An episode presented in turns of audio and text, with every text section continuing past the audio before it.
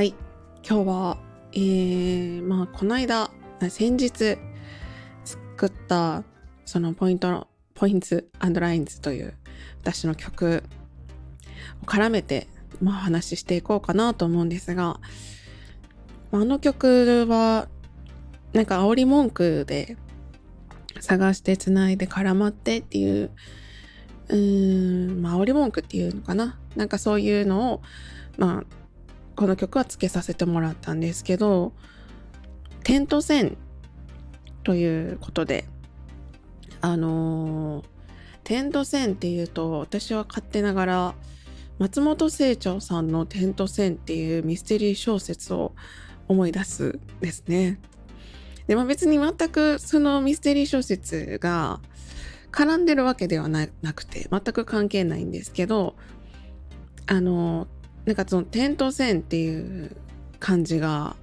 私はなんかこうミステリーっぽいな全体的に。松本清張さんとか関係なくなんかこうミステリーっていろんな点をこうつなげていくもしくはつながっていろいろとつながっていって最終的にまあ、えー、まあ解決していく。まあそういう感じを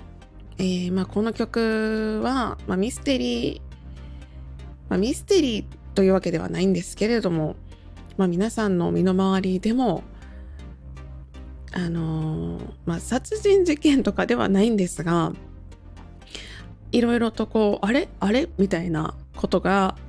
重なっていってそれらが全部つながっていってあああの時そういやこうだったなって思うような出来事とか思うような事実というか知らなかったことを突然知るみたいな、うん、物事の解決解決というか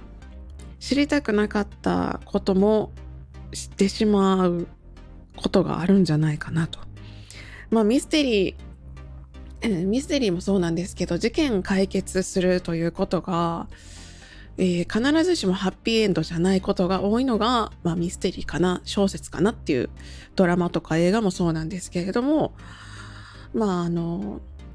解決してよかったねというものもあれば、えー、なんかなんとなくなんとなくというか完全に嫌な解決したけどみたいな作品も多いのがミステリー界なのかなというふうに思うので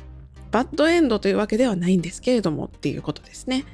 まあ、それが私は日常生活にも意外と、意外とっていうのかな、多いなって思いますね。その、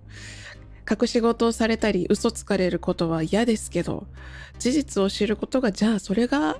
いいのかっていうとそうでもなかったりする。なんかこの辺が、この辺で迷ったり、えー、傷ついたりするなと、えー、思っいました。で、まあその感じですね。ミステリーの、ミステリーからまあそのインスパイアというか、えー、まあ影響と受けてといいますかね。イメージが降ってきて、まあ自分たちの、えー、ミステリーほどの大きな事件ではないですが、実生活に絡んで、うん、なんかこう、いろんなものが、いろんなことをこう探して、つないでいったら、自分の中で絡まってこんがらがっちゃってっていう感じを、まあ、楽曲で表現させてもらいました。まあ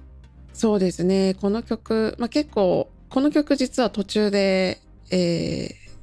作ってる途中で久々にこう迷ったというか自分の中でもテーマがテーマなだけにということかもしれないんですけどなんかすごく迷いましたね途中で。なんかこれはどうどうしようかなとかうんっていう迷いが自分の中でもあって完成した時は結構わあ完成したよかったっていう感じでした。うん、やっぱ一番最後の、えー、終わり方とかもあのー、綺麗な感じではなくて、えー、ちょっとうんゴールっぽいけど、うん、ちょっと悲しみのある、えー、雰囲気に仕上がって仕上げたつもりなんですけどなんかそう思ってくれたらいいなというふうに思っています。あの、ポイントラインズっていう題名をね、その、この題名に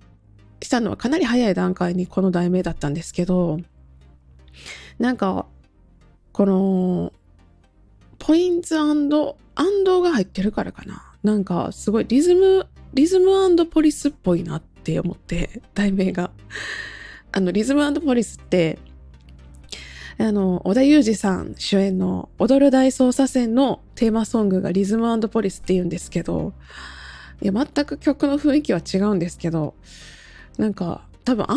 英語やし、真ん中にアンドが入ってるからだと思うんですけど、すごいリズムポリスみたいなって思ってからは、もうこの曲私、今日の出だしもそうなんですけど、リズムポリスってどうしても言っちゃいそうな。ちょっとミステリーやからかな。踊る大捜査線ってミステリーですか？あれは どうでもいい話になりそうなので、この辺で